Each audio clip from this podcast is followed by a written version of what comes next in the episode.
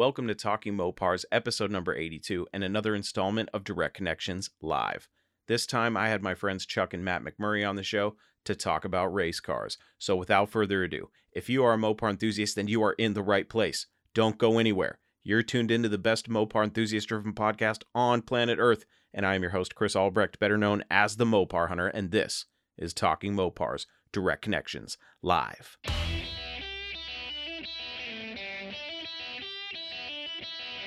You're listening to Talking Mopars with the Mopar Hunter, your direct connection to all things Mopar.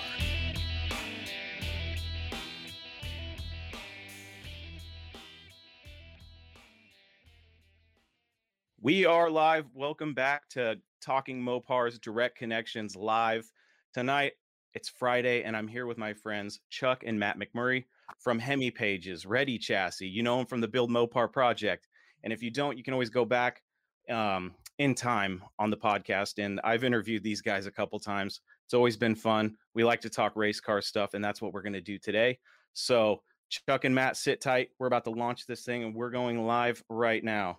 So, without further ado, if you are a Mopar enthusiast, then you are in the right place. Don't go anywhere. You're tuned into the best Mopar enthusiast driven podcast on planet Earth. And I am your host, Chris Albrecht, better known as the Mopar Hunter. And this is Talking Mopars Direct Connections live.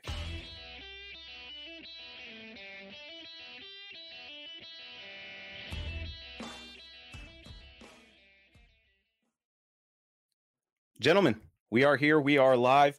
It's been a while since we had you on the show. So, Chuck, why don't you introduce yourself, tell us what you do, and then Matt, follow follow up. Thanks, Chris. Well, uh, as always, we really appreciate you giving us the time and uh, getting a chance to talk to the audience. So, again, my name is Chuck McMurray. I'm a co founder uh, and board advisor for Ready Chassis Race Cars, where we develop, uh, design, and architect uh, race cars for the masses. And uh, my son Matthew McMurray is uh, is also on the podcast today. Matt, you want to introduce yourself?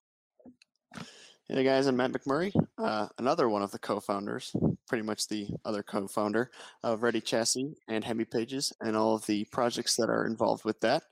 Uh, and I kind of rule a little bit more the press side of things, so I'm the connection to the world. Awesome. The last the last time we checked in with you guys, we were talking about the Dart Pack, which is part of the Build Mopar project. So Chuck, tell us about the Dart Pack and where you're at now in the project, how it got started, and all that fun stuff. Sure. So uh, back in uh, May or June of uh, 2020, we decided, uh, given that it was uh, an election year, that we would cast our own vote.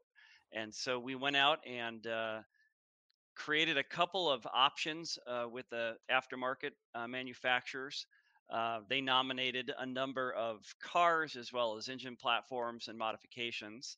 And uh, what what ended up uh, being chosen and nominated by the manufacturers was a, a 1968 uh, super stock model, uh, which was obviously a, a, very popular race car in the late 60s.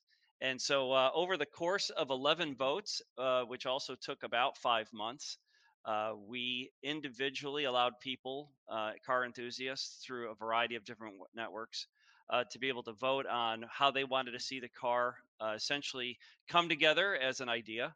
Uh, first, obviously, as a prototype, and then uh, we are in the midst right now of building that car. so they picked everything from the model of the car. So there was a couple of choices. We had a '67 Coronet, we had a a 68 uh, Superstock Barracuda, uh, we had the 330 sedan, and the Dart won uh, almost by I think twice as many votes. uh, so that was exciting. And then uh, as we uh, continued to uh, offer other votes, we had the color vote, which was really exciting, and a R6 red was selected. They had the the factory swatches to be able to pick from, and then it was the engine, the transmission, the front suspension, the rear suspension and uh, and the wheels and tires. And uh, so uh, the Dart Pack actually became one of our uh, what we call our icon cars, right? So if you're going to come to Ready Chassis and you're going to order completed, uh, ready to go 750 or 850 race car with a modern driveline, uh, the Dart Pack is one of uh, the models that you can select. You, of course, uh, given who we are, you can get that as a rolling chassis. So if you've got a drivetrain uh, or you want to build a budget drivetrain and have essentially the same car, but maybe you want to run a big block or small block, uh, you have the ability to do that. So it was exciting. And then, of course, we immediately went out and started selecting bodies. Uh, we purchased a, a local body um, and then uh, got the car to the point of cage and media stripping and sold that. Uh, so uh, now we're in the market for another one. Um, I've got a line on two, and and so we we get uh, we get calls and offers uh, from who are essentially potential customers or people who are selling the cars. Uh, and there's not as there's not actually as many as as you would think. If you know, if you looked at 2020 with all of the uh, everything that would happen with COVID and the automotive aftermarket just booming, uh, a lot of cars got bought up and a lot of projects got started, if not restarted. So the inventory for darts actually sort of shrunk in in that year, uh, which which is great for the automotive aftermarket. Uh, not great if you're out there trying to buy shells, but there's always a selection of nice, clean cars to be had to be able to start new projects. So uh, we we find them and uh, we've uh, created a relationship uh, with Watson Engineering, who you would also probably know as Watson Racing, who is uh, the manufacturer of the drag pack. They also build the Cobra Jet, and we are actively designing uh, the Dart Pack model. and its reusability, right? So, what we do is when we build a race car, we define architecture that can be repeated, just like the factory does, so that we can make if even if necessary, hundreds of these.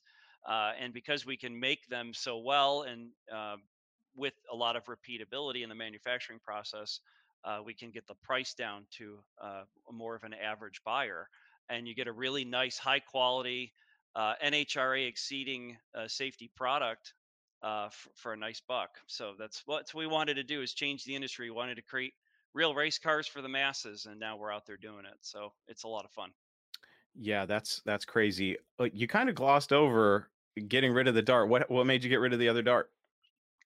Well, so uh, because the the first thing we do right is we disassemble. So this this car actually came uh, locally out of Indiana, and uh, we media stripped it. Immediately got the cage, the four link, and somebody wanted to buy it. Right. So not not only not only do we provide like a body in white uh, for people that want to build cars. Uh, we also offer a rolling chassis, and then if the car gets far enough, uh, we typically build out an icon car, but we, we try to stock the actual rolling chassis. Well, I got a, an incredible offer for the work that we had already done because somebody already had an engine and transmission. They had heard about what we were doing and they essentially wanted to buy the body in white. So, depending on how far we get with the inventory we have, sometimes people are buying them, you know, on a body cart, no wheels and tires, but all the safety equipment's installed and uh, that's part of our product. So um, if you know if this was a if this was our track pack Challenger or our uh, our four pack Charger model, um, I could have gone out and gotten three or four at the same time. But uh, the classic Dart chassis is a little bit harder to come by. We're working with a couple of the manufacturers that create sheet metal uh, to give us a, uh, a, a new design. I, I, can't say a whole car yet. Uh, they do make quarter panels. They do make floors uh, door shells, everything else. But nobody makes a complete chassis like Dynacorn does with the uh, with the Challenger. So we're working to see if we can construct essentially a new 67 to 69 A body and uh, work from from that place. So that that'll make inventory a lot easier to get to. Hold on. So you're talking about manufacturing darts is what you're telling me. Manufacturing. So so remember that from a licensing perspective, these are yeah, exactly sure. the same shape. There's a lot of floor modifications and frame modifications that we want to do that sets the car up. So if you're if you're familiar with, uh, there's a company out there called Real Steel. Yes. And they make bodies. Exact same process. So whether or not we would use the uh, the exact same floor pan, or uh, floor plan, if you will, uh, that Chrysler generated uh, would be different, but it's essentially the same shape of car. But of course, it's uh, a lot a lot more modern from the standpoint of how that metal's casted and and and how the car is essentially put together. But in the end, uh, dimensionally, it's exactly the same thing. Okay, now I have to ask this: Is this a car that could be if if I wanted you guys to build me a Dart? Is this something that I could title, or is it strictly Trek purpose? So so we build our cars for the track. Okay. Um, this is a point of contention all the time because I get the, I ask this question all the time. Uh, if you have a 1968 title and you replace everything other than the metal that surrounds the VIN, technically you restored the car and you have a VIN for a car. But um, you know that's really frowned upon in the industry. Yeah. You have you have the ability to go out and create a, a custom title like you would any other kit car, uh, but it's all based on state regulations and there's a lot of paperwork that has to be processed and and of course like in the state of California that's next to impossible. But uh, you know the drive lines that we provide uh, are um, they're essentially um, you know if, if you're using something like a hellcat and an a8 uh, and a stock computer you've got an emissions ready drive line uh, so maybe if you're in the state of pennsylvania uh, you know the state would pass you with flying colors but in other states it's it's a little tough illinois is really easy so um, we're spoiled so, for someone like me, I would probably bring you a Dart. Unfortunately, I sold the one I had, so right that that won't ha- that won't happen now. But it, are are you limiting to A bodies and the newer stuff, or is this I can bring I could let's just for for the sake of fun, I could bring you my 78 B200 van and say, "Hey Chuck, I want to race this thing." Yep. Yeah.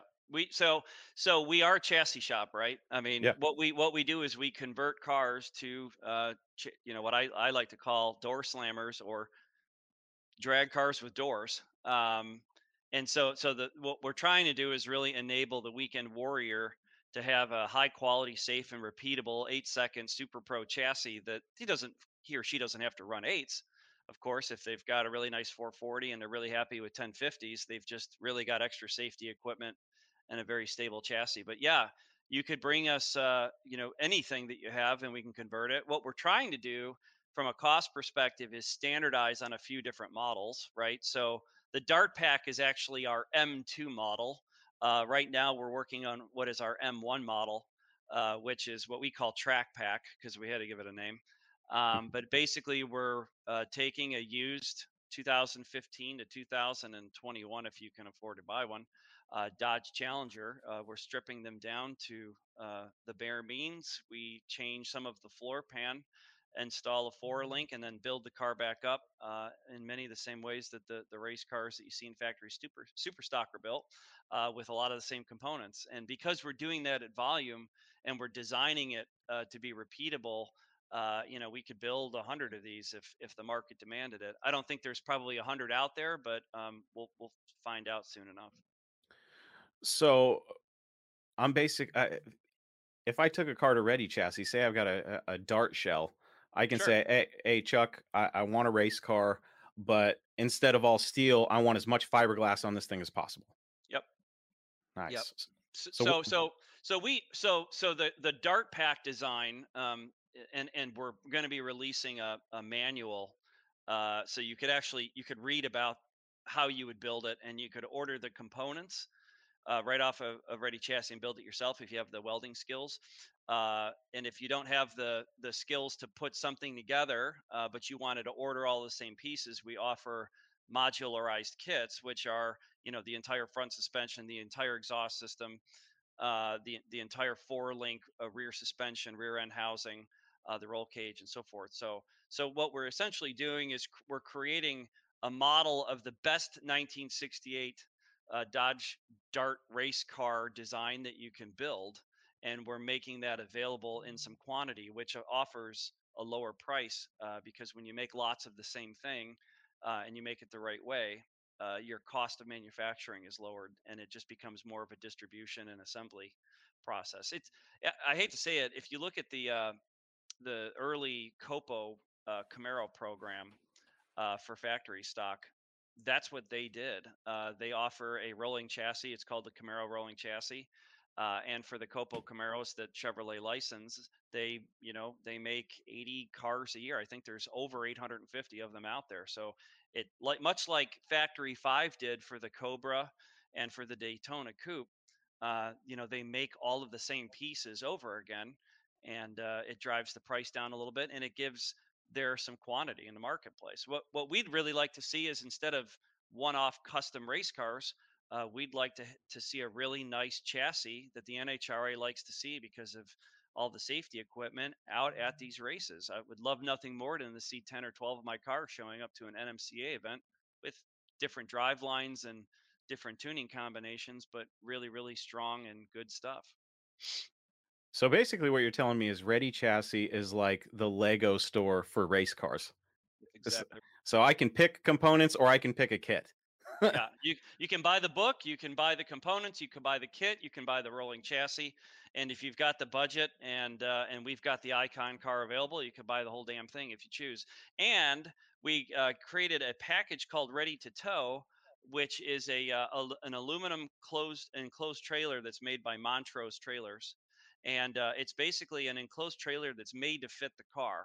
Um, so what we've done is we've looked at the footprint of a two-car garage, and if you've got 24 feet deep garage, uh, or you've got a way to configure it, you can have a car in an enclosed trailer, you know, in that single spot, uh, and a total. You only need a total towing weight of 6,500 to 5,500 GVW. So if you've got a, uh, you know, if you've got an F-150, if you've got a D1500, uh, you could tow your your car home uh, if you buy the rolling chassis from us, and then you can use it to go to and from the track. So it uh, Wow. uh, really is kind of an all-in-one package, and like that's the idea, right? We want to make it easier for people to go out and do this because if you look at the market, right, there's thousand, fourteen hundred horsepower drive lines now uh, with the Hellcat program. It's fantastic. They've got Hellcrate, you've got Hellephant, you've got shops like Arrington that are building just you know MMX building these killer motors, and nobody's really done anything to upgrade the chassis. I mean, Mopar, Dodge builds a fantastic car. They've the, the Challenger. If you think what they've done with the Demon, the Charger, they're very safe, very well equipped street cars.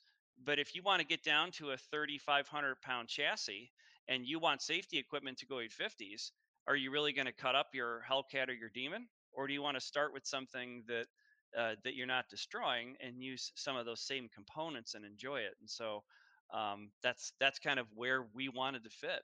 We feel like maybe we're filling a hole in the market that that exists today. So Yeah, definitely. Um, one thing that crossed my mind was so I could go to like Copart and buy a car that's been salvaged. If I if I'm if my intention is just to go racing, I can go find a a V6 an SXT Challenger and go I can get this thing for pennies.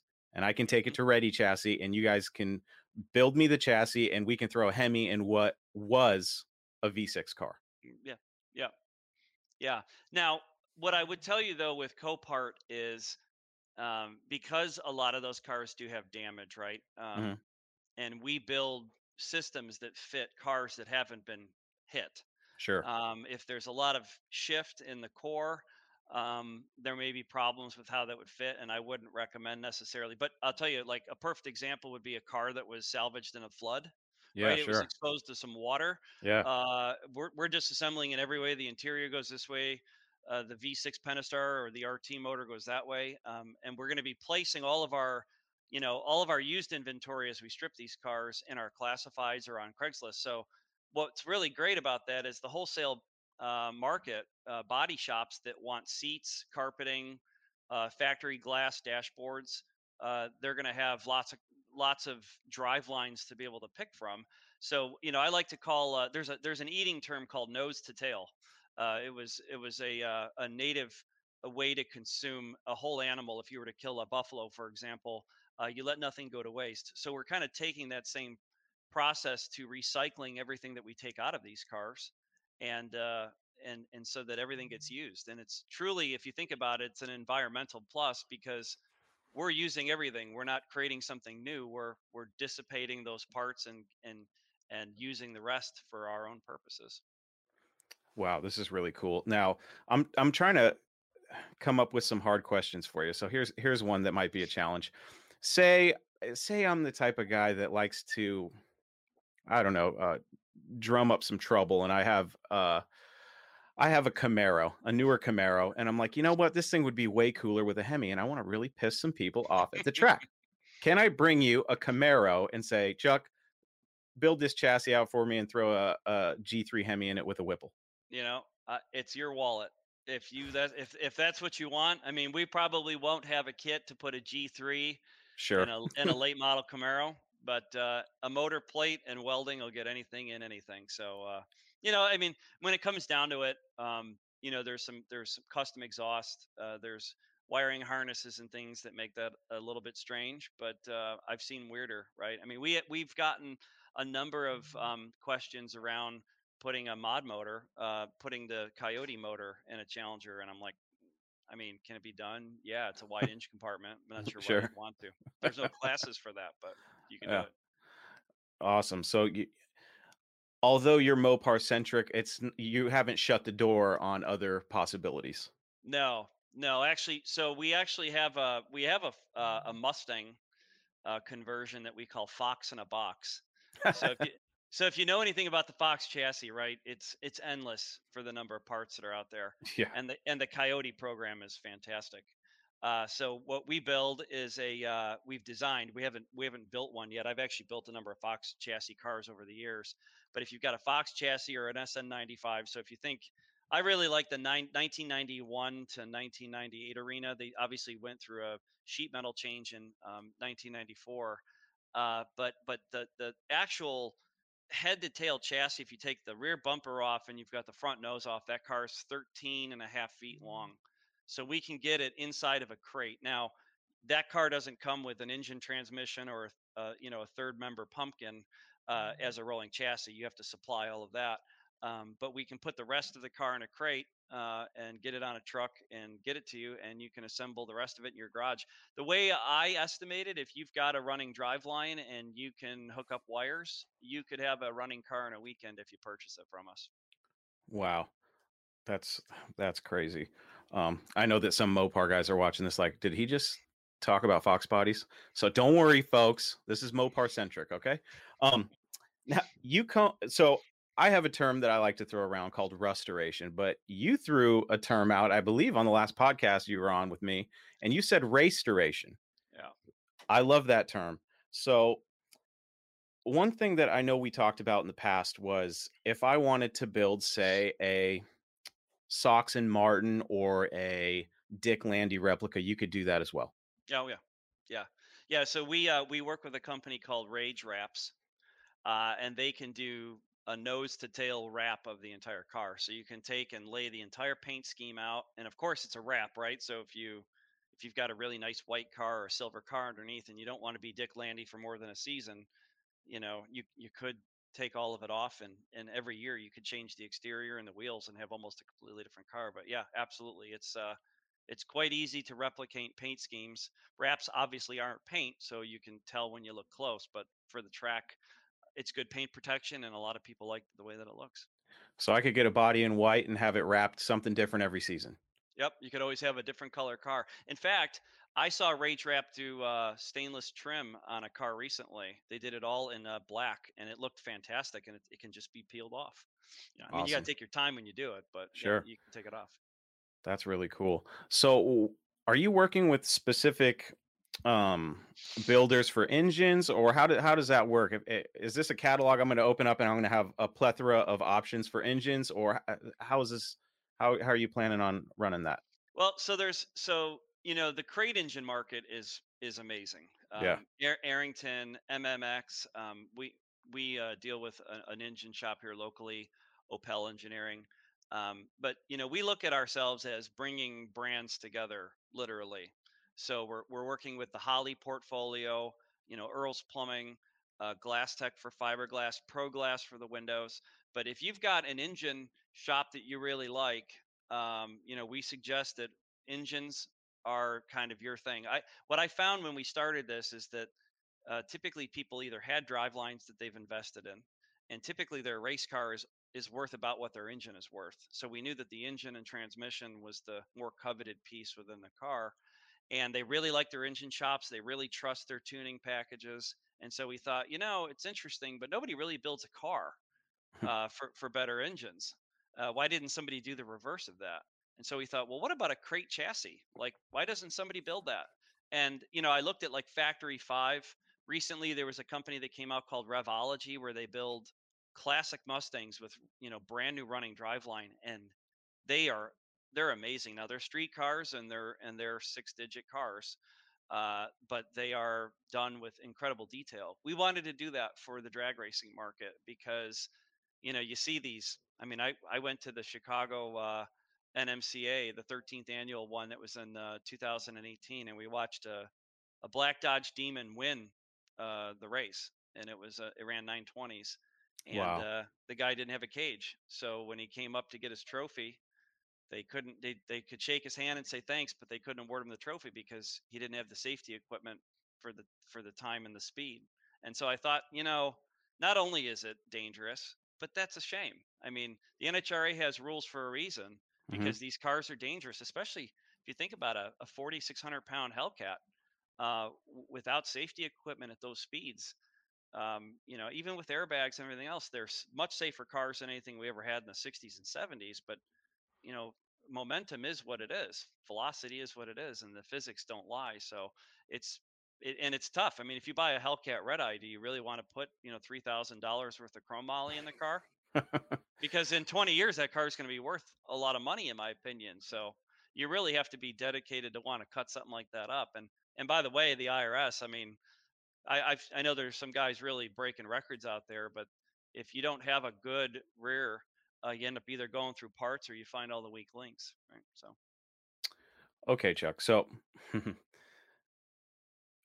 I'm one of those guys where if I'm on a website or I'm looking through a catalog and I don't see a price, like uh, if I go to a nice restaurant, you know what I mean? And it's Yeah. one of those high end ones that they don't have the prices, it drives me bonkers.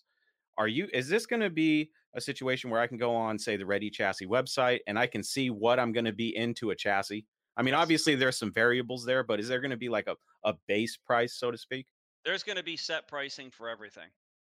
Um, so right now we've got um, we have a number of components that are listed out on the site. They're just parts now. We're actually putting together bundles and kits for things that work together. Um, and then there's going to be a rolling chassis fixed price. And I'm, I'm doing that because it, it allows us to cost contain and figure out what kind of profit we can drive out of something. You know, I'm, I'm really, I'm taking it in the shorts really when it comes to profit because I want to build a really nice company and a beautiful brand that supports a bigger market instead of trying to gouge people for hundreds of thousands of dollars. Um, but but at the same time, because we're producing quantity, you know, if you think about when you order roll cage, you know, components, if you order 10 roll cages, you know, there is a discount in that. You're bending the exact same thing over and over again. So the repeatability it drives out some some of the cost, and uh, the manufacturers like that too because they know that they can fine tune the product and they can support it better. Um, and so you know, we we celebrate the brands that we build with our cars. That's why that's why we sell the separate components. I mean, you can you can do what we're doing in your own garage if you've got the tools, but I find that a lot of people either don't know how to do it, they don't have the tools to do it, they don't have the time, or they don't want to, um, because they'd rather just have it done the right way by somebody who does this all the time, much like you buy any other services. It sounds like you just described me because I'm sit- I'm sitting here going, I don't have time to build a race car, let alone the skills. But I would love to have a race car. You know, throw talking Mopar, uh, talking Mopar's wrap on it, and go have some fun. Um, here comes the other big question that I know a lot of people are thinking, and I'm I'm just going to give you a scenario. Um, how much? If I had my 69 Dart still and I sent it over to you and I said, Chuck, I want a body in white. Don't worry, I'll take care of the engine, or we'll talk about an engine at a later time. How much to get me? I, I imagine these cars are going to be certified for what 850s or something like that. Yeah, so there's two certification levels. We we the the, the standard chassis is designed for 850. Uh, if you want to move to the 25.5 cage for 750s and the main beam that basically makes up that car, there's an upgrade. So we actually, when we put the four link in the car, we set up the the core chassis to be 750, but you just don't get the, the halo bar. The other pieces that make up the roll cage that make it 750 certified. Um, but so so to answer your question, yeah, think of a so so there's there's there's really two factors. One is the rarity of the body, right? Um, so the the darts are harder to come by than our newer challengers. So if you if you said you wanted a, a, a our four pack uh, conversion of of a Dodge Charger, um, you know it's it's easy to go out and find a cop car or like you said Copart or find an SXT and strip it. Uh, to find a clean 1967 and 1969 dart to do dart pack. Uh, that takes a little bit more finding, but there's enough of them out there. The target when I when I set out to build an 850 car without an engine and transmission, my target was to get to around 35,000 bucks. Right? That's that's a that's a media blasted, painted, uh, certified car with seatbelts, wiring harnesses, uh, Pro Glass, Lexan, Chrome. Uh, ev- everything is essentially done. You're adding your engine, your transmission torque converter, uh, drive shaft, and third member. It's got wheels, it's got tires, it's got wheelie bars, it's got front suspension. The headlights are there. The um, the the wiring pack is dash, you know, uh, center dash out to the headlights, and uh, there's an engine harness based on the type of engine you're going to run. So if you're running 440 turbo, if you're running uh, G3 Hemi. There's a wiring harness for each one of those. We're even working on some slant six turbo stuff right now, uh, fuel injected, uh, lightweight situation. But uh, we really want people to essentially plug and play. It takes time because you got to design all that. But it's for guys for guys like you. You want to go out and spend your time racing.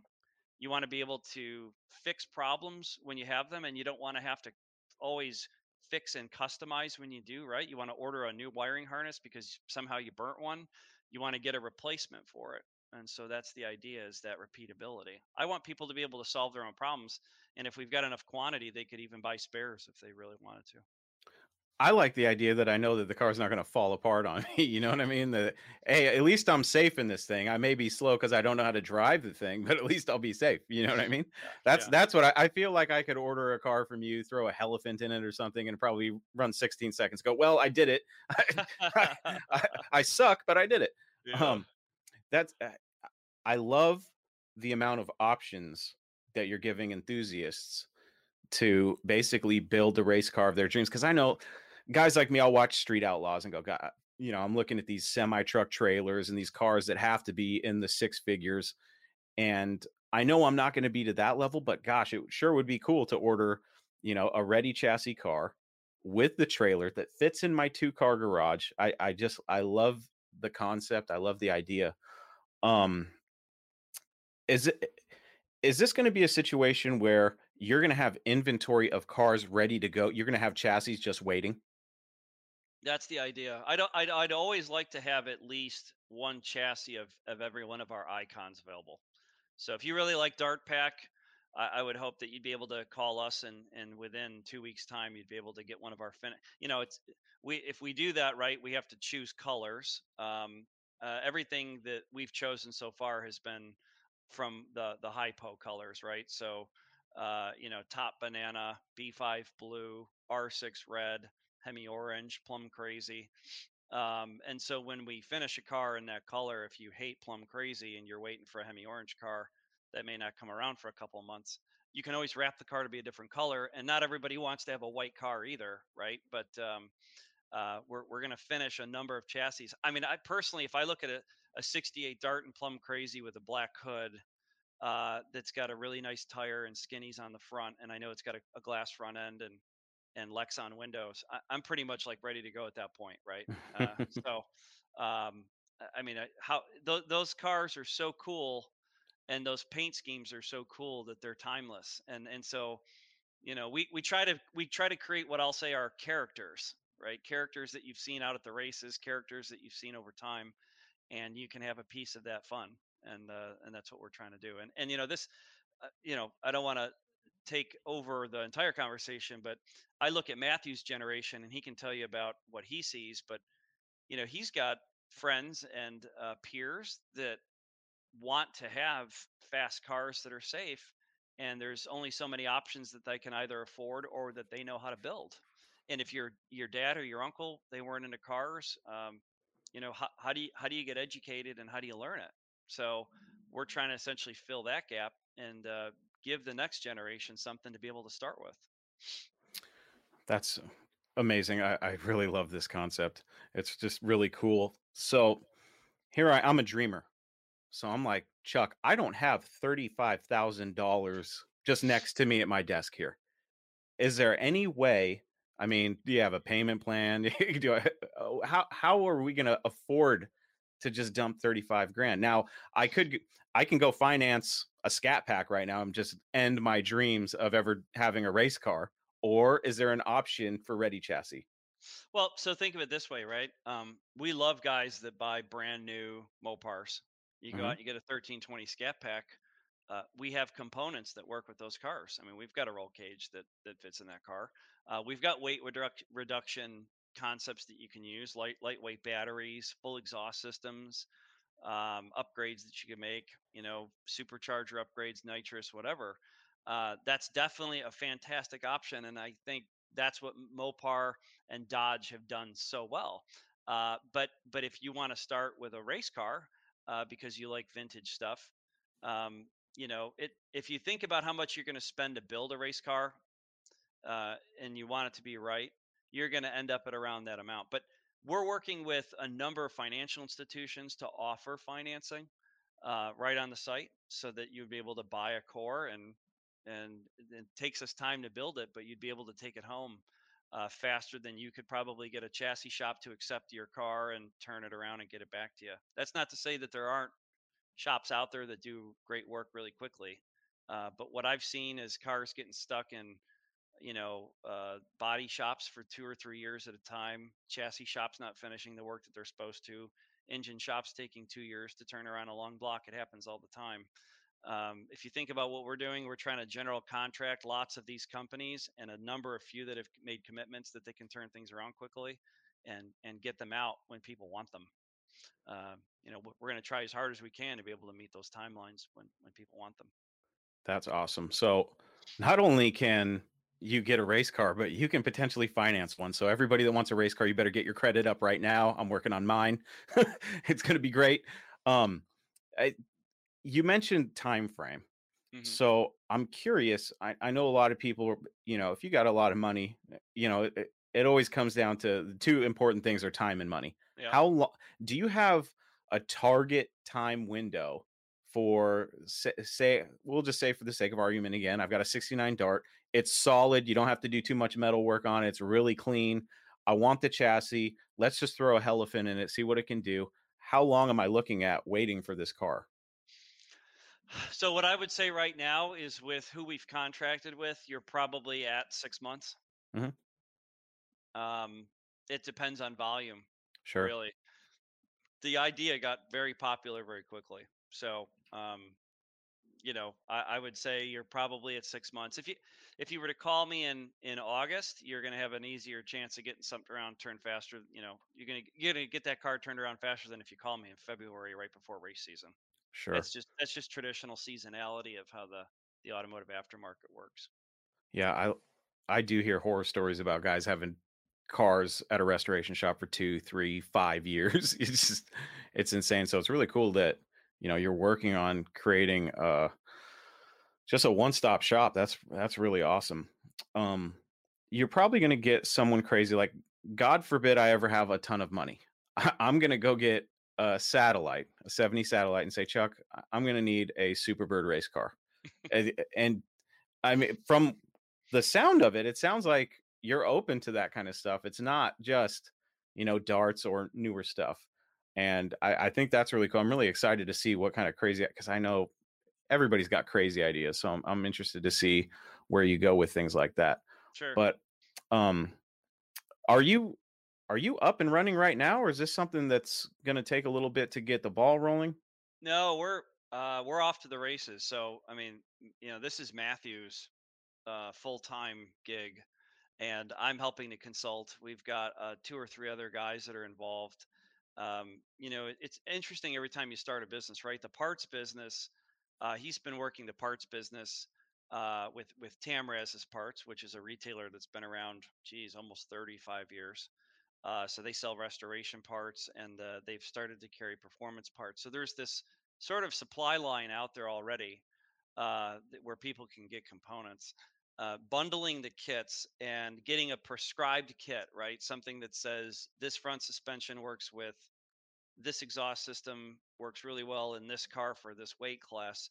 That's taking some time to prescribe. So, what we're doing is we're working on a number of, we've got three chassis that we're developing over the next two years that we want to standardize on. Uh, the LC chassis is a fantastic platform. There's a lot of SXT and RT cars that are turning up. You know, if, if you're going to start with something, shoot for something that's less than 75,000 miles, not a Rust Belt car, right? Try to, if you can get it out of Arizona or Texas rather than Michigan, you're going to start with something that's a lot cleaner. And then we're not doing any blast work or anything like that. Um, and we have sort of a the same scenario for each chassis, right? So um, we don't have a plan for extensive rust work if you've got an LX or an LC chassis car. You can go out and get a core that's stronger than that. Um, and so, so the concept is, you know, with with the four link and ladder bar options, you don't have many to pick from. And the reason is is because we want to work with one manufacturer, uh, you know, one rear suspension provider, one front suspension provider. Uh, if of course you're looking at Magnum Force Racing versus AJE, uh, essentially they end up in the same car at the same place. Uh, but remember, every time you customize, um, you take the risk of either needing different parts or just finding different combinations that we maybe necessarily haven't put together because we can't put every combination with every combination. So we're picking a lot of the same vendors and you know quick fuel technology, Holley EFI, TTI exhaust, um, R&R wire loom is helping us with switch panels weld racing wheels. Um, you can always change things yourself later, uh, but but new parts come with with warranties from the manufacturers, and we provide instructions on how to essentially maintain the car, and that's kind of the program. Um, you know, we we are trying to avoid getting into customization uh, for the mere fact that it takes a lot of time and people get they become perfectionists when they're building cars. What we're trying to do is create something that's great enough i don't say good enough but great enough for the population to go out have fun and have some reliability and uh, and get the most out of out of what we're producing. So um, that's the idea. Yeah i i really like the idea of having a stock of cars ready to go. That to me that's that's going to be awesome. So you're are you actively out there you know, are you are you going to be to blame for all these A body shells just disappearing off the market real quick, or what?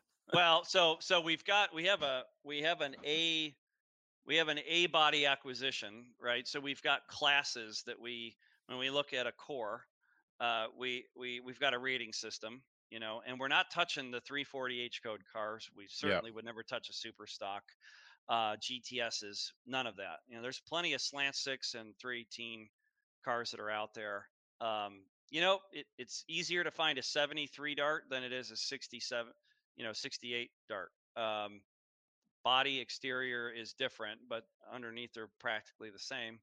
Uh, Lingenfelter, who uh, provides the aluminum brackets, uh, makes lightweight brackets. ProGlass makes all of the Lexan.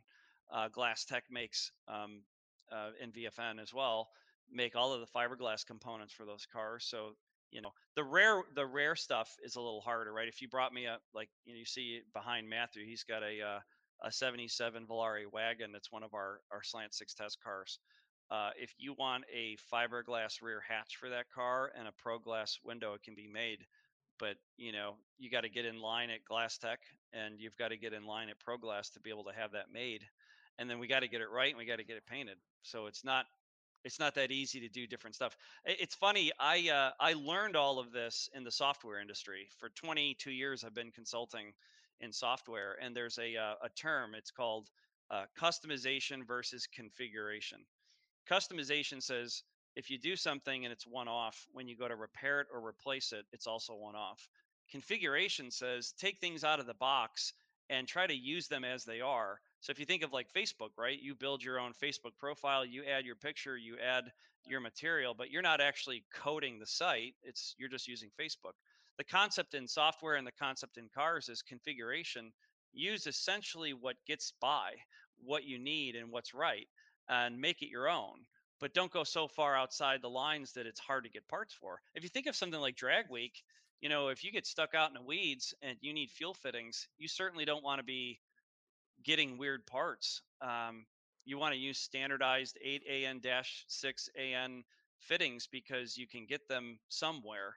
Um, if you if you think about like if you're a Gen 2 Hemi guy and you're doing drag week, you have to have spares for everything. If you're an LS, if you're an LS or a Hemi guy, there's a chance you can get a crankshaft somewhere. right? Faster than you would for the really rare stuff. So the idea Sure. is is you know use the stuff that's out there uh, that you can get out on Craigslist without having to pay a fortune to do replacements, and and it makes it easier for maintenance. And of course, your cost comes down because maintenance is easier. Awesome. When uh when is the ca- when is the catalog going to be ready? When can I go and fantasize and put together my dream car?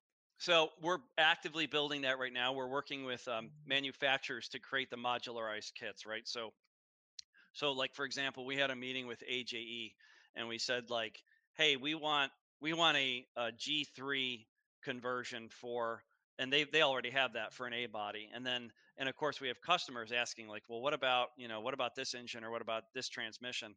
And so, you know, companies like US Car Tool doing a fantastic job of creating like transmission tunnels that fit the late model transmission. So what we're doing right now is we're putting together these what I call modularized kits and saying like, hey, if you've got a 68 Dart, here's front suspension, here's here's rear suspension, here's gears, here's wheels, tires, here's glass, um, everything that you would essentially need, and you can order it in in these kits. Um, and then of course you can just order the components because maybe if you're working on a budget and you're going to build a car over five years, you know maybe you, you you you start to acquire everything, but you know in the end when you take it all out of the box that it's going to work together. Uh, so, like, go back to your Lego idea. You know, if you bought 10 different sets of Legos, when you spill them all out on the table, they all still fit. So, um, that's the way I've always wanted to do it. Unfortunately, the custom aspect of the racing industry has made that really tough. I think when you see, like, uh, you, well, first of all, you see what the manufacturers are doing, right? So, if you look at a Dodge, I mean, if you have a Hellcat and you need a supercharger replacement, you can go to a Dodge dealer and you can get a supercharger. Uh, if you've got a uh, uh, you know, if you've got a pro charged uh, 440 car with Indy heads and you need to get parts, it's going to be a little bit tougher to to get those things. You can't go down to the to the Dodge dealer to get those things. Uh, even though those companies do a fantastic job of providing stock and replacement parts, it's still just a different category. And so we've seen this like in the LS market, we've seen this in the Mustang market. Uh, they have a lot more standardization and thereby it's easier to build some of this stuff. I've always dreamed of being able to do that uh, with Chrysler products, and I think that if you're in a big block or a small block uh, and an older car, that's easy. You call TTI; they've got headers for almost every situation you can manage imagine. But if you start doing late, you know, or Gen three Hemi swaps in in earlier model cars, companies like Holley are now starting to provide, you know, the Blackjack series. Hmm Uh, you know, US Car Tools reproducing engine mounts to do those conversions. Uh, Bouchillon Performance, I just I just read uh, earlier, well, late last week, we gave them a call. You know, they're making uh, uh, Gen 3 Hemi mounts for 73, 74 B body, right? Like I've got one of those. I've got a Coronet, and I wanted to do a 5.7 turbo conversion for it. Well, now there's parts. So we're we're working to bring that kind of stuff together, and that'll be available soon.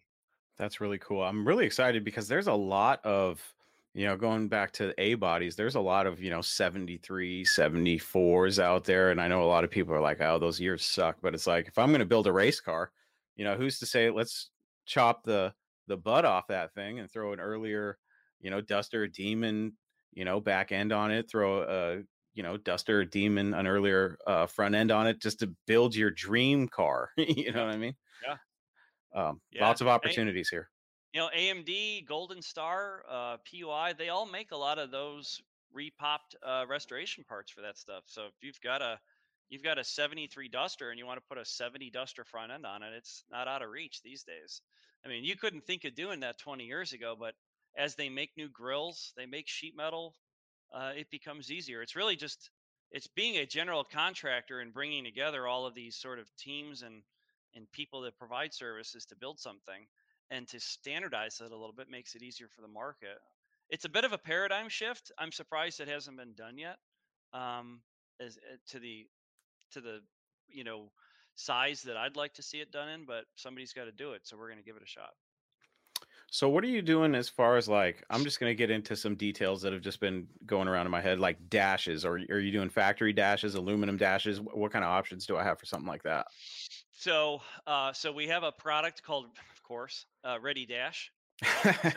Right Cool. so uh so if you if you go out and you buy a uh if you're doing if you're doing the dart pack right and you're going to do let's say you're going to go to cleveland power performance and buy a uh a Hellcat with an A8, you know, the full drive line. Those guys sell a a, a turnkey pallet with everything on it. Well, you're going to need a place to put the uh, LCD panel. You're going to need a shifter mount. So what we're essentially doing is we're taking the shell of that dart. We're making some uh, some aluminum components and bracketry, and uh, we're we're making that so that you have a, a wiring harness, a computer, gauges. Uh, you might even want to add on a you know a data logger if you've got Holley EFI and that's what you know you want to run on the car.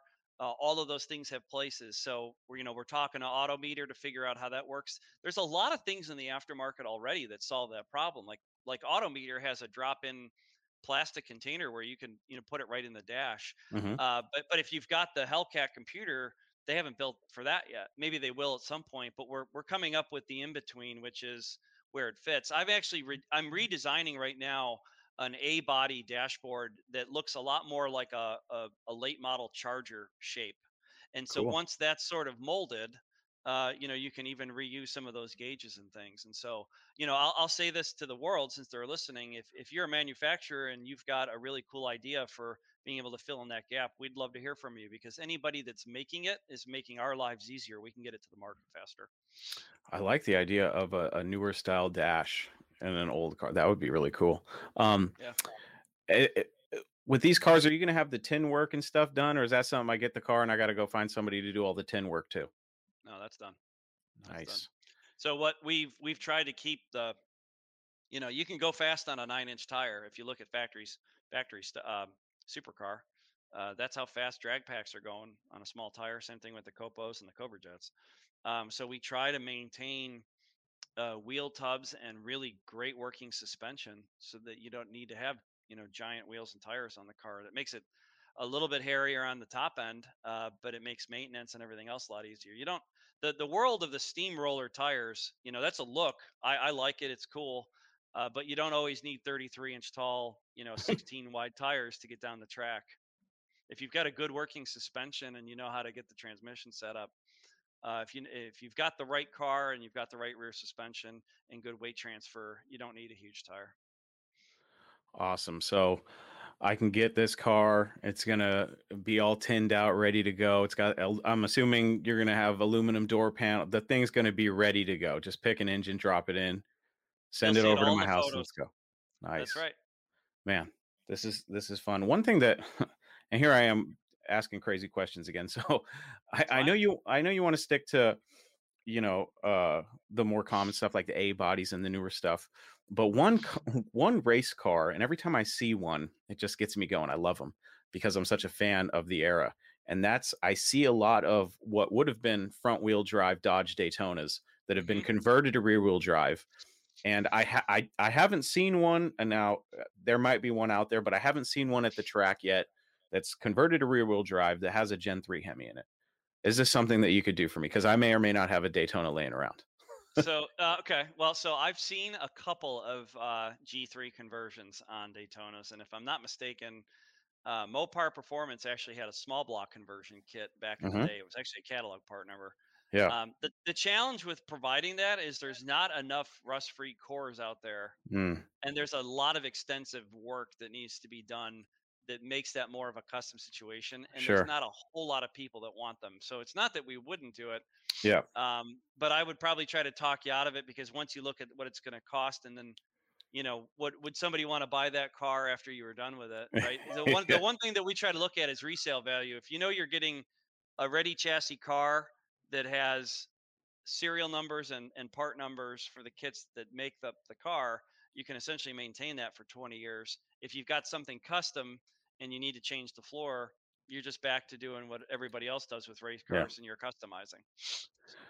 I, I still I really like the idea of ready chassis making it so easy, you know, because I I'm the type of guy that likes to make things difficult. I do it all the time. Just like what I just talked about a Daytona. I don't need a Daytona race car. I go get a dart. you know what I mean?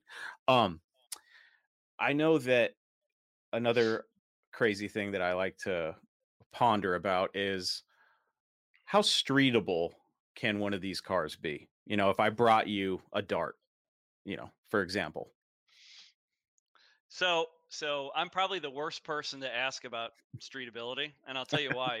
Because I'm the guy that drives around the neighborhood. And I've got you've seen it on my Facebook page. I've got a '73 Coronet with a five gallon fuel cell, uh, exhaust just quiet enough to keep the cops off my butt, and it runs uh, you know 200 degrees all the time. Electric fans, electric water pump, like you know electric fuel pump. It's got a roll cage. Still back seat still works. I use my five point harness when I get in the car. So I I drive if, if if in my opinion if you can if you can register the car and you can and you can pay for insurance, it's a street car. Not everybody feels that way. So okay, that's because I know that there's a couple Looney Tunes around here that love to drive their race cars to local shows. I love it. I think it's amazing. And there's always a crowd around those cars, especially when they start them up. They're either starting up or parking them. There's always a crowd around them because it's like, does this guy really drive it on the street? you know what I mean? So it's it's really fun to think, oh, I'm gonna go, you know, have my because I've been saying this for a long time. The G3 Hemi in a super stock style dart is like my dream because it's like, you know what, sure. you know, it just it's awesome. That's why I'm such a fan of the Build Mopar um, Dart Pack, which yeah. I, I, do want to talk about a little bit more again. Um, where are we at on that project, and when can we expect to see that running down the track? So, so we were originally targeting to have that car done for Modern Street Hemi Shootout 2021. I was way over aggressive in estimating that because when I decided to build cars for other people, I didn't really know that they were going to come and try to buy everything that I built. Um, so we're we're shooting for next season. Uh, we're going to have the Dart Pack model and all of the equipment that essentially makes up that repeatable chassis for this winter. So if in the November timeframe somebody wanted to build 10 variations of it, we'll have that entire parts kit available. But the answer is, you know, we'd like to have it for next year. The other thing that was kind of weird is as um, as COVID was coming to what I thought was an end, uh, there was some quite, you know, Route 66 didn't open this year. Hmm. Um, they they weren't open last year. They didn't open this year. We don't actually know if the track is going to be open. It's it's terrifying to me because I'm so close to it. So there's a couple of different schedule changes and some things yeah. that haven't happened in certain states. So I don't feel that bad. But I do know that the Modern Street Hemi Shootout is doing really well. Dan Van Horn is out there making it happen. They've I think they've already had two events. I think this weekend's yeah. maybe the third. Uh, NMCA is running. I heard that um, uh, the other races that are around the country are happening. So, you know, Hot Rod uh, Power Tour, I'm not sure about, but I know that uh, Drag Week is supposed to happen. So, hopefully that that we see those things. And I'm watching uh, FloRacing is now uh, uh, the replacement for um, uh, Speed Video. So I've been I've been keeping up on on all that, and it's it's fun to be able to actually virtually attend those races when you can't make them all. Yeah, definitely. Yeah. I I need to look into that. That would be fun. Um, so with the dart pack, are you still stick? I mean, uh, we had the enthusiasts. I say we like I'm part of it. you guys had the enthusiasts vote on how this car was built, but I know that there's been a couple changes. Like I know Whipple's got the big three liter now, um, and I believe the original plan was a 2.9 liter um, blower on it. So uh, are you giving yourself a little bit of wiggle room as far as okay, well, forget the 2.9, we'll throw the three liter on it. Are you making changes to the to the plan? We are going to build the icon car as you see in the renderings. We're we're building that car in that color with those parts uh, because we're going to have one that mm-hmm. is the build Mopar car that's going to go to auction, right? And then we're going to build variations of that same car. I'm actually working with Abimelech, uh, who does our renderings, to create a purple version. Or sorry, I don't use the word purple. Plum crazy, hemi orange, and black. So you can actually see the way that that car looks in other paint schemes. We've got a a tuxedo black paint scheme that um, looks really really cool. And if you've got like a direct connection sort of uh, the same sort of decal set that they did on the drag pack, it's a really badass looking car. So, I may or may not have seen it, and I can attest that it is a badass looking car. Um, yeah, that's that's going to be amazing. So these render, so if somebody buys a ready chassis car, you can say, "Hey, I'm kind of curious what this thing's going to look like when it's got a wrap on it." You can have you, there's going to be renderings available too. Yeah, so so Man. that's one of the reasons we're working with Rage Wraps is um, because we've got the renderings finished. If if you send over to uh, to Rage, uh, they can mock up what the car would look like with the wrap on it. So you can really get a feel for what the car is going to look like when it's finished. And I think I think that's really important because when you're spending a good amount of money to get the final result that you really want, you should have the way that you see it, right? And so um, that the most important part for us is we want to produce colors that make sense so that the door jams and the underhood of the car, if you've got a plum crazy car, pick a plum crazy paint code with us. Don't paint it red and then wrap it in purple. yeah. You know, if you, if you know what you want in the end, you can build it that way. So with uh, I know we talked a little bit earlier about you having some cars already pretty much ready to go like okay, what do you want on it? We already have the chassis. Um, and you talked about having some of them painted. Uh, is this going to be a situation where you have some that are painted and some just a body in white, um, some sort of variety to pick from? So, so as we bring up our production, um, and because we're starting with uh, cars that that are we're already assembled, right? So we're not buying a body in white. We're actually buying an SXT and we're mm-hmm. cleaning we're cleaning it out. So I'm trying to pick a handful of pretty cool colors to get start with. So if you go out there and you get a, a Challenger LC chassis, you know if you get a 2018, you can get it in forest green. You can get it in F8. Mm-hmm. Uh, you can you can get it in Hemi orange. There's a lot of six cylinder cars out there that are lower mileage that are really nice. Like I watch CarMax all the time just to kind of see what colors popping up. If you want white, you want silver, you want black, or you want dark gray, it's almost like a three to one. But if you want orange, I, I am going to pick the popular colors and build off the popular colors because I know that there are guys and gals that go, I want a Hemi orange finished race car, and uh, and so we're we're picking the popular colors and they they get sold quicker. You know, I've got commitments on a number of cars already. I can't say how many. Uh, it's far more than I can build right now. Uh, but we're going to be very busy the next two or three. Matthew is going to be very, very busy the next two or three years, and uh, as are all of our business partners uh, that are essentially doing the work. You know, we we do a lot of disassembly and assembly. Uh, I don't I don't do the chassis work for the models that we build because if you've got people like Watson Engineering that are out there uh, that already are building, you know, those class level cars. Uh, that's part of the branding that goes into this is that you get the same company that's building those factory supercars. Yeah, I'm really excited to see where this goes. Um, I think it's going to be pretty, pretty amazing. Um, when is your target to have uh, the first cars starting to roll out? The end of the summer. We'll nice. have a uh, we'll have a uh, 850 LC chassis that uh, that you really only need to go out and get. Um, you know, it's gonna it's so the the first LC chassis is built for a, a, a an ATI cased turbo 400 Ford nine inch four link. Um, you know, light. Uh, we've I found a uh, a company that makes a lightweight tubular front suspension conversion for an LC. We've really got the car's weight down. You have to actually, depending on the class you're going to run, and you have to ballast up uh, because they're they're that light.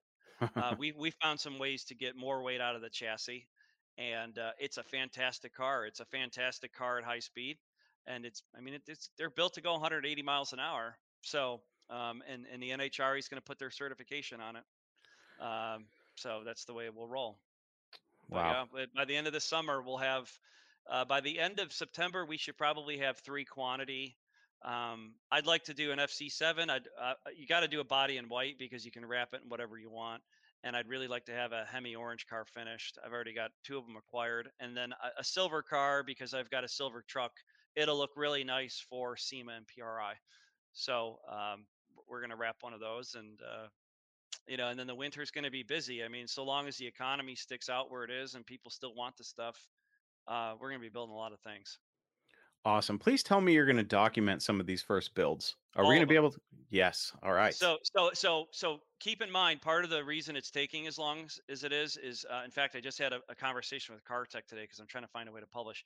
Um, I, I'll, I'll just share this with you. This is the competitor's book, but this was my inspiration. So the Copo program had something called the Copo Build Book. And huh. they've even got a layout for how, how they even assembled these cars. But every single thing that they do to put these cars together is in the book. So we're documenting the complete disassembly of an LC and an LX chassis. Darts are actually easier, there's not as many parts. Uh, and then all of those parts can be available. So we're documenting the entire disassembly process, what you keep, what you don't need, then there's going to be a, a, section that has all of the components that you can buy. And then if you want them as kits, it's really just bundling components. And then there's the finished chassis. So we're going to have instructions for everything. So eh, really somebody that is pretty good with tools, but maybe isn't a pro with cars. If they follow the instructions, they should be able to put it together. It's I, I have to say, I mean, Factory Five is the company that did this at scale for the Cobra program. So we've we observed and learned what Dave Smith did. Fantastic uh, product, and uh, we're following some of the same methodology because I mean, I don't have a build school. Um, but maybe in the future that'll be something as you can come and actually put one of our cars together.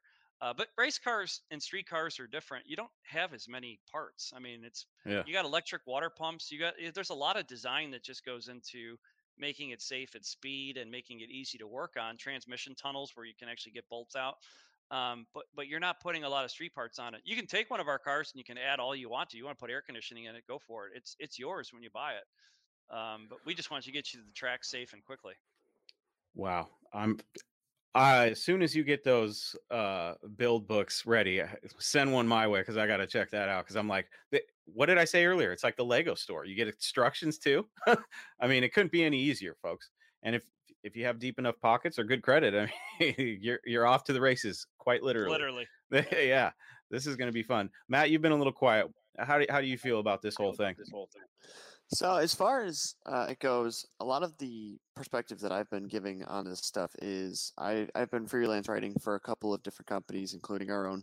Um, and basically, what I'm trying to do is appeal to not only the people, what the people are saying, uh, seeing it firsthand uh, from the press perspective, but also what people are Mm. saying from my generation. And the number one thing that I want to mention is the fact that people my age, when they see that they can get a car that is older or maybe an LC chassis for an affordable price or completely done, they are bought in.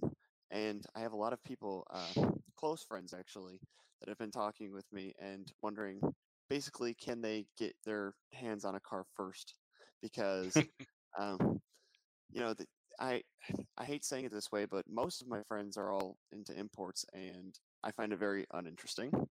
Um, so, you know, they they always end up coming to me about you know more technical questions, and so basically, I see my generation getting into these cars and solving a lot of their problems and a lot of their questions. So. I definitely think that what we're doing here is going to be not only helping people right now, but people that are my age and people that are younger than me. Uh, so we're uh, we're hoping to kind of appeal to everybody. Awesome. You, you got a lot on your plate, dude. You're freelance writing and running this show. That man, that's great. Who are you writing for? So currently, uh, right now, Power Auto Media is Mhm. a connection. So they have several different magazines. Uh, the ones that I've written and published for so far is uh, Street Muscle magazine, and uh, they have a Hot Rod magazine, and they also have another one that I'm going to be publishing on. I can't, I don't want to disclose too much, but I just did an article on a drag pack, uh, and I'll be publishing on Dragzine as well. So nice. and then uh, I've been publishing for Hemi Pages, which was the thing that I actually founded with my dad. And I'm hoping that by publishing on all these different sites and putting a lot of content out there, I can hopefully uh, start publishing in either Dodge Garage or I can start publishing on Hot Rod Magazine. So That'd be awesome. That'd be awesome. Um, are you gonna get one of these cars?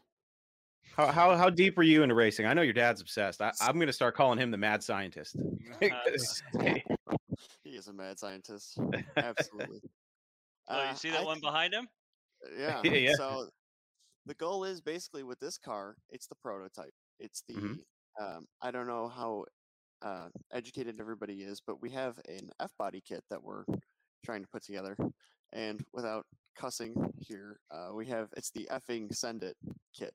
Um, Actually, it's the it's the F the the F F- King F- F body F King send kit kit. I like because it was a it was a the F body was a kit car, so it's this the effing send it kit. That's what we're calling it. Yeah, I like it. He's got a, a very thorough explanation. But long story short, we're gonna be slapping a lot of power into that piece of crap back there. So, uh, and that's going to be a test product, obviously.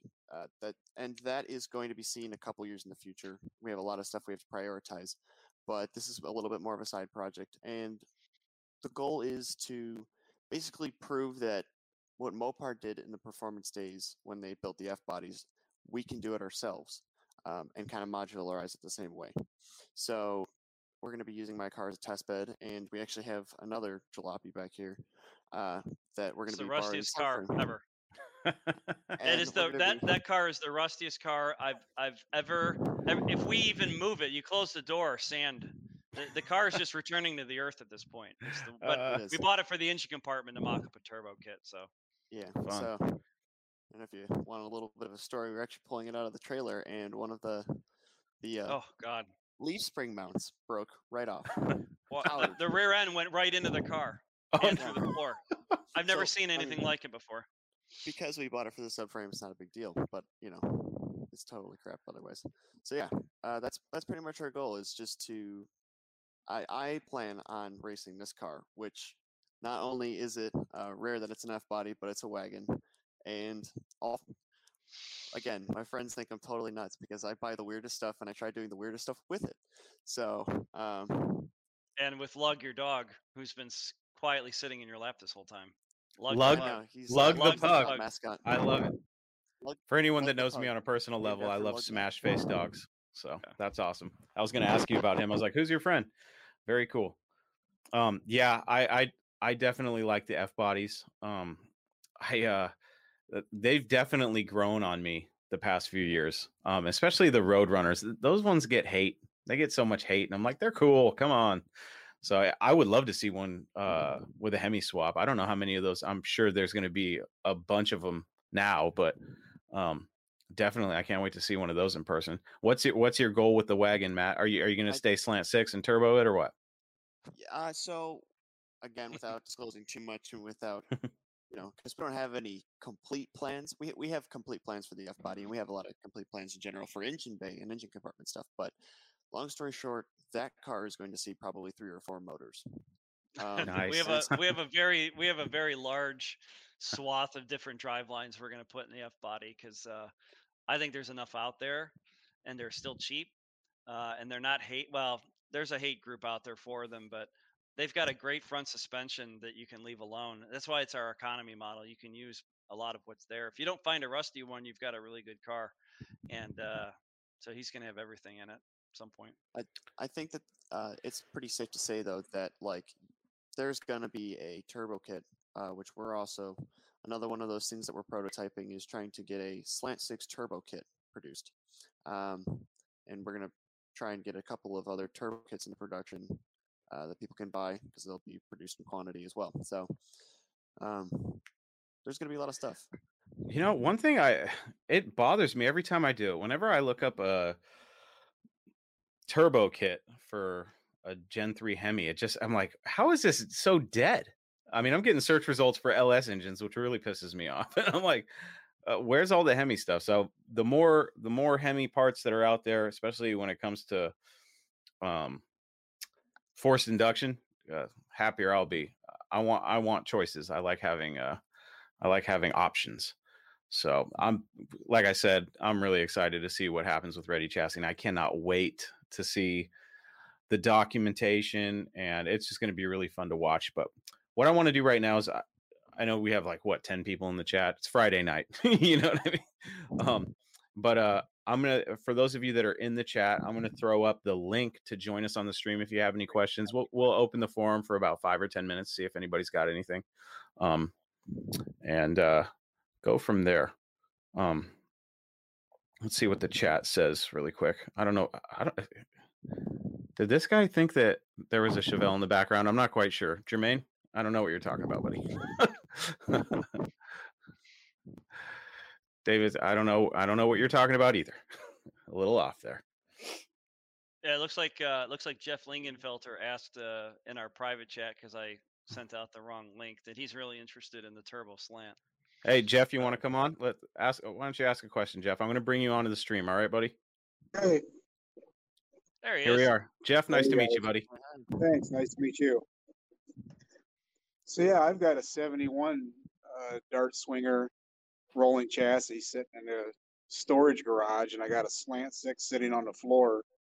And I'm real interested in the turbo turbo package as a as a total change for what I'm used to doing, which is a big block duster. Yeah. Yeah, it's uh, it's it's pretty neat. I mean, uh, so so there's a company out on the west coast. Um, it'll be available on our site as a kit. Uh, but they've developed um, all of the uh, port injection. Uh, they they've got a different number of computers that they work, and essentially a, a log intake that uh, that works with it. And uh, in fact, I just I just got a quote today on some of the things that they're doing, and it's basically a turnkey kit. So, like I said, every time we've got a manufacturer that does something really good, you know, we're we're going to make it available as a modularized kit. I, I kind of see myself as a mall uh, if you will, when it comes to some of these packages, because the more that people are willing to develop things, and like Jeff, you, what a great product you brought to market with the brackets. Uh, you know, make that stuff available if people want it and need it, and uh, it serves the market really well. But yeah, I mean, from what from what we can tell, you know, we're in the area of 350 to maybe 400 horsepower. A slant six, that's really pushing it, but uh, in a light car, that's pretty wicked. Heck yeah. And that's E85 too. So, and you get the that's ethanol, you can really, yeah. Yeah, that's what I run in the Duster. So it'll be nice to use up whatever I don't use in the Duster on a weekend. Put sure. it in a slant six Dart. yeah, uh, slant sixes are like unsung heroes. And if if you talk to anybody in the Mopar world and you ask them what the most reliable Mopar engine of all time is, they'll probably say a slant six. I've heard yeah. so many crazy stories about, oh yeah, I ran the thing out of oil and drove it 20 30 miles home and it didn't die on me. I'm like, geez. so yeah. crazy the kind of stuff I hear about those things. Yeah, I wanted to give some props out. There's a company called uh, Gill Welding, G I L L Welding. Uh, Bryce Gill is who I uh, actually spoke to today. So they use the uh, they use the Aussie Speed four barrel manifold, and they've got a Mark II or Mark Series manifold, and an ECU that they use is Megasquirt or the Megasquirt 3 Pre, Pre, Pro o, uh, Evo, and that's pretty similar to like a Dominator uh, Dominator ECU. But anyway, that's they've got the entire package. It's got traction control, launch control, nitrous control if you really wanted to do that. Uh, set up for E85, the right injectors. Uh, they can even supply the tank and everything. So we're going to build a chassis for that, you know, for that setup because uh, you really got to lighten up the car to make it fun. If you put it in a 4,000 pound car, it's I mean it's still 300 horsepower, but to make it fun at the track uh, and safe at the track, we're going to design a chassis for the Slant Six Turbo kit and and use the Gill Welding uh, intake setup. Awesome, Jeff. You build brackets. Do you do uh, do you do uh, do you do custom stuff? I have because uh, I know that there's a there's a little a small tiny little market in the 72 to 1980 Dodge truck community where everybody wants the little red express or non-step rear bumper brackets and I know that I've been getting a lot of questions about uh, the bumpers on my truck because they're actually tucked so they're like I don't know an inch and a half or two inches shorter than they normally are so they they appear a little bit cleaner. Is that something that you could do? Absolutely. All right, we'll be in touch. Uh, awesome, awesome. Yeah, um, I'll pro. I'm thinking about maybe just sending you. Um, I gotta, I gotta take because I didn't do the brackets on my truck. I bought my truck from um, a guy who bought it from one of my buddies, Murray, that built it. And like I said, I've been getting a lot of questions about the bumpers on this thing, and I have to convince people that they're the factory bumpers; they're just tucked. So if we could have some prototypes made of those brackets, I, I think we're we might be uh, we might be business partners in the future. sure, send me yeah. a message. All right, I will. Cool. Let's jump back into for everybody in the chat that's joining us. Um, if you have any questions about Ready Chassis and the cool stuff that Chuck is doing, and Matt, um, feel free to post them in the chat. We'll just run through here and see what people have said. I haven't been ignoring you guys. I've been just trying to get the rundown of Ready Chassis because it's been a while since Chuck and I had a discussion. Uh, Ricky Roberts says, My son has a 72 Dart 440 six pack 1973 motor running. He just put bushings in the A frame, trying to get the front end solid, the weight of a motor. It's at the alignment shop now. Any information would be helpful. What kind of information do you want, buddy? Yeah, I don't know. Make sure you got the, uh, I don't know what bushings he's talking about other than maybe uh, replacing uh, parts up front for the the links and stuff like that. But uh, make sure you check those torsion bars. Putting a big old 440 six pack in an A body. is, is challenging. Yeah, definitely. And uh, how do those aftermarket uh, front suspensions respond to? Because I know that uh, QA one and some other, I think there's a couple others out there. Um, do uh, do you have any experience with that kind of stuff with big blocks? Yeah, there's a lot more um, a lot more adjustment that comes with uh, the the kits that are out there. So I mean, for drag, you know, you want to change caster a little bit. Um, toe and camber is pretty simple. Um, and then of course you want really good weight transfer. Uh, but getting the weight out of it and getting pieces out from where the headers are going to belong that makes it maintaining the car and doing uh, you know header exhaust drops a lot easier but uh, now they, they've done a really good job and on the big block stuff i mean it just oil pan clearance oil pump access uh, even just getting to the mounts all of the aftermarket kits are are really nice. I, I'm very impressed. I actually bought one of the very first AJE kits in 2003 when they were first making them, and uh, by far they're the lightest. I know Magnum Force makes them. Um, you know. There's a there's a lot of really great options out there. I'm, I'm there just uh, I'm I'm picky for the AJE stuff, uh, which we carry, but uh, I mean it just makes, especially if you're going to do a, a G3 swap. I mean, the exhaust options and the things that you can do are, are far easier. But I, I've done big block in factory cars using the Schumacher mounts when those were available. Transdapt has a, a mount kit now that's not as close, but it's good. Um, and uh, and they don't make them for the 73 or later cars, of course, yet. Uh, I heard U.S. Car Tools going to be doing that, by the way. But uh, but yeah, I mean, I if you can do aftermarket suspension, if you can foot the bill for it, it's the way to go. Awesome. You know, earlier it's funny. Um, U.S. Car Tools has been brought up a couple times. One of the reasons why I even brought up the '80s era Daytonas because word on the street. I did some digging because I really wanted to find the old direct connection rear wheel drive conversion kit, and I couldn't find it anywhere. So I reached out to a guy who did the G3 swap into Daytona, and he told me that U.S. Car Tools was working on a kit. so I, I, I need to reach out to those guys and see how accurate that is because that would be uh that would definitely be something I'd be interested in. Um, let's uh, jump back over to the chat. Matt from Big Blocks Garage. What's up, boys? Driving home listening. At a light. Fro says hi. What's up, guys? What's up, Fro? Big Blocks Garage. Yeah. Another great podcast. I listened to it today. Uh, their latest episode had me rolling and feeling really nostalgic because they were talking about uh, video games and stuff that I haven't played in, gosh, over 20 years. Uh, it was a good, fun conversation. Logan, what's up, buddy? Mr. Jason Gibbons says he loves Lug the Pug. awesome. Side Road listening. Go check out Side uh, Side Road's work on Instagram. He does some really cool graphics and stuff. Whoops. I love the F bodies, but I love all Mopar. I, I, think we're all in that boat, Roy. I don't think there's a Mopar I really hate, except for maybe the 88 Plymouth Sundance with the really bad paint that my dad used to embarrass me driving around. I hated that thing. Love the thought process, guys. Good stuff. Yeah, I do too. I really like what Ready Chassis is all about. I sometimes I wonder about you guys. I'm like, gosh, that's a heck of a lot of work, but I, I love I love to watch um businesses develop, and I, I can't wait to see uh, what Ready Chassis comes up with in the future. What's up, bud? Ryan, what's up? Dave says the 318 more reliable uh, than the slant six. You think so? Uh, how do you guys feel? Do you think the uh, do you think the slant six takes a backseat to the 318 as far as reliability and durability? I don't know. I've done some things with slant sixes that shouldn't be talked about. uh, I mean, well, back in the late '90s, we had a spare one.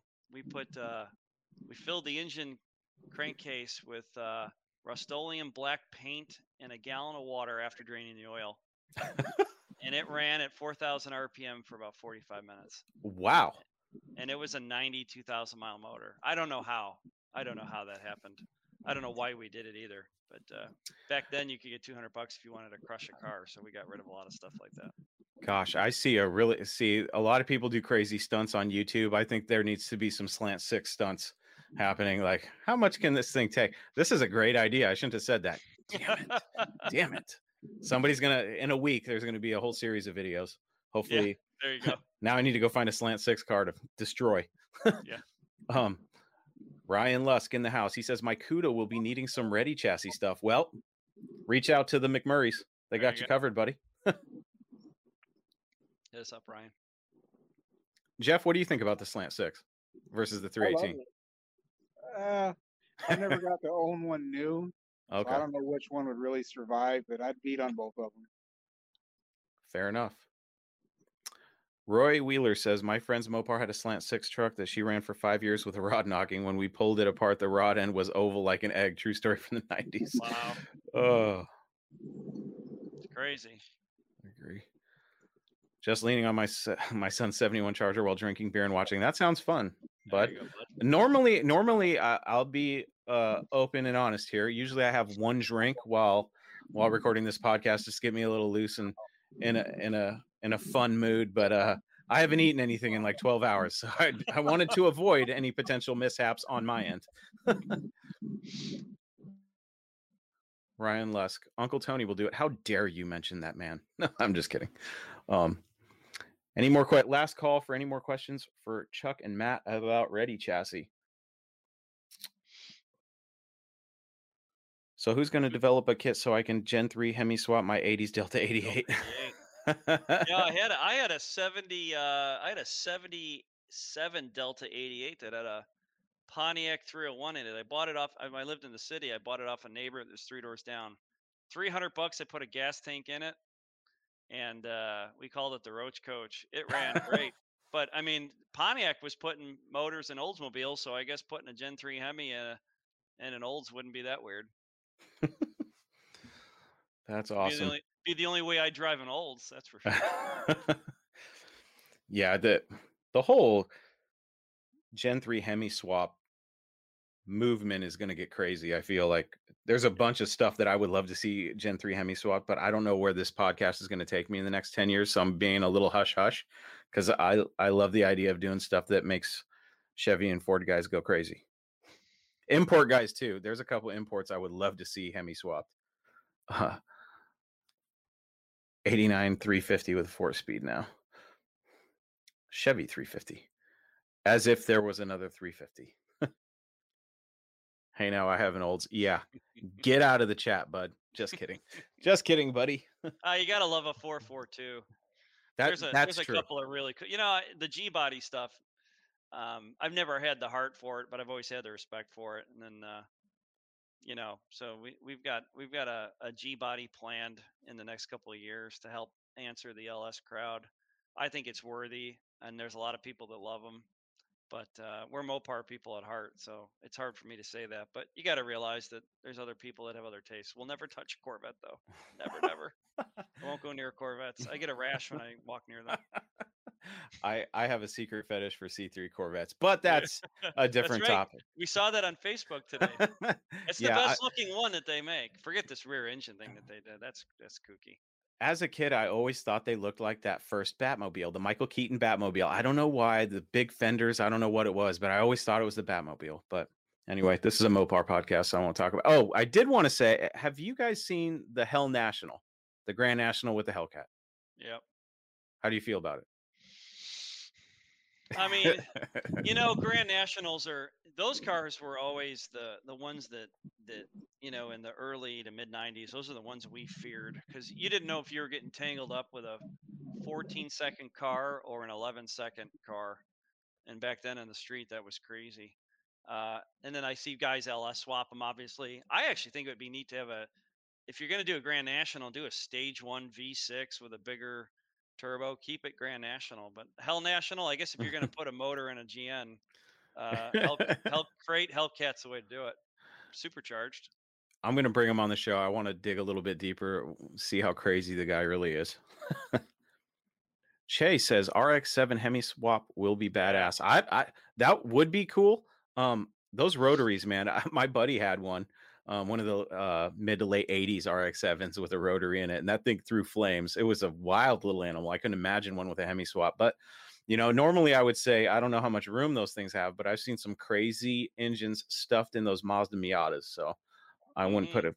I'm sure there's a Miata out there with a Hemi swap. I think I talked That- about that on the last. There was. Yeah, I think there what I think there is a Hellcat Miata, right? Yeah, isn't Actually, there one? actually, that guy uh, crashed it He was leaving Did uh, really? a car show. Yeah, and he's because it had you know the weight distribution. The car like spun out, went right into a ditch, Ouch. destroyed all their their work. But it was it was a cool concept, and they uh they had the car on a Hoonigan burnout thing that they were they were messing with the car, and they said that there is supposedly another car in the plans.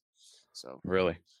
I See, with with great power comes great responsibility. Uh, the fact is, I'm really surprised that Cleveland Power and Performance doesn't have a, a, a serious inventory of Hellcat engines with as many accidents as I see those things involved. in. Yeah, yeah.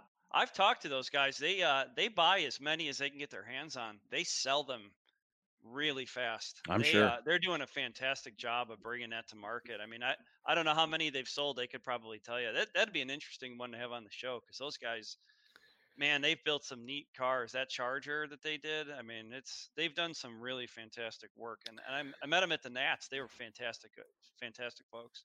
They had a car that I was really interested in for a while. I, I doubt they have it anymore, but it was a 300C. and I think it was an SRT8 that was converted to a six speed.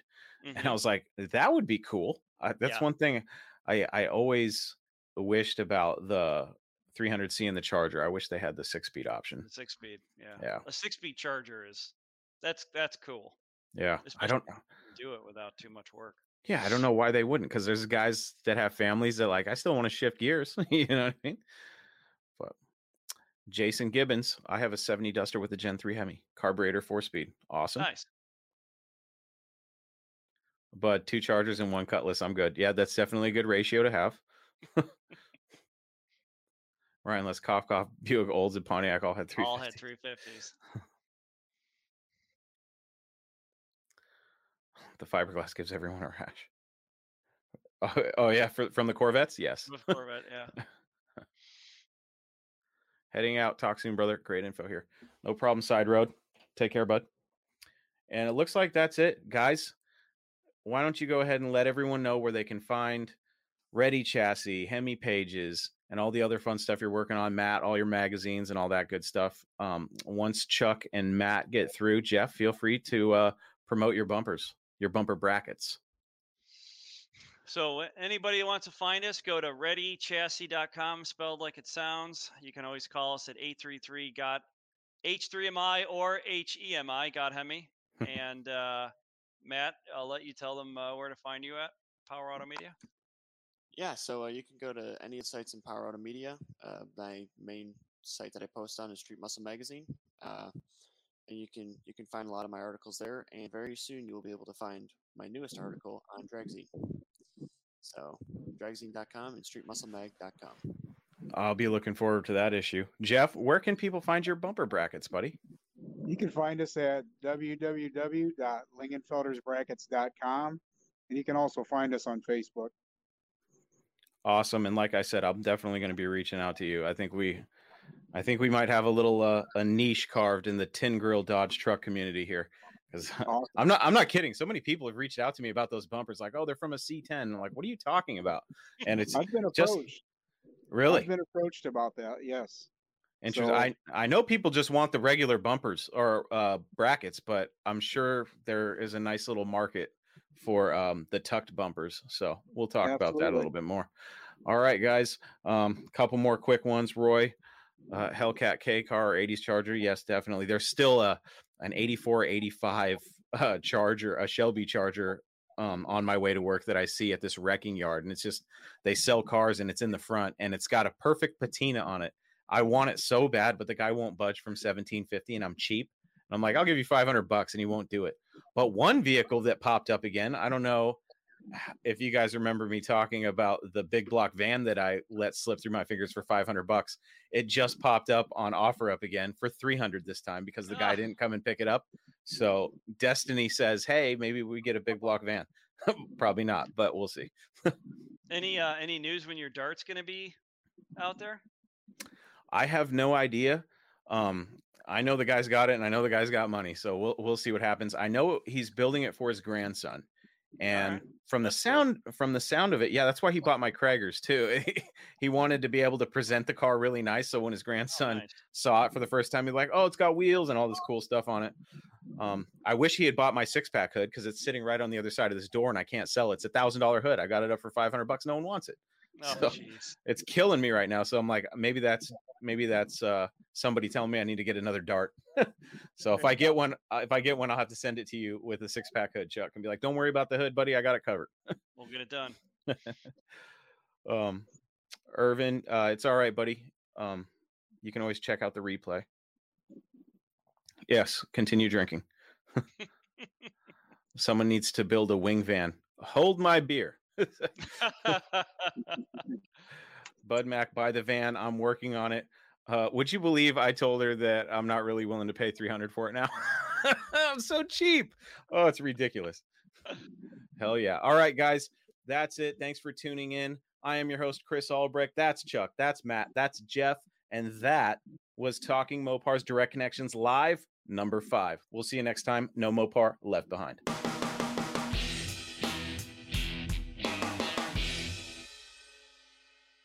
There you have it, my friends. Another episode of Talking Mopar's Direct Connections Live is in the books. For everything you need to know about this podcast, please visit talkingmopars.com. And don't forget that you can send me your questions, comments, complaints, suggestions, stories, and everything else on your Mopar addicted mind to Chris at talkingmopars.com or leave me a message on my voicemail box at 209 28 Mopar to hear your message on the show. Until we talk again, I am your host, Chris Albrecht, and that was Talking Mopars Direct Connections Live.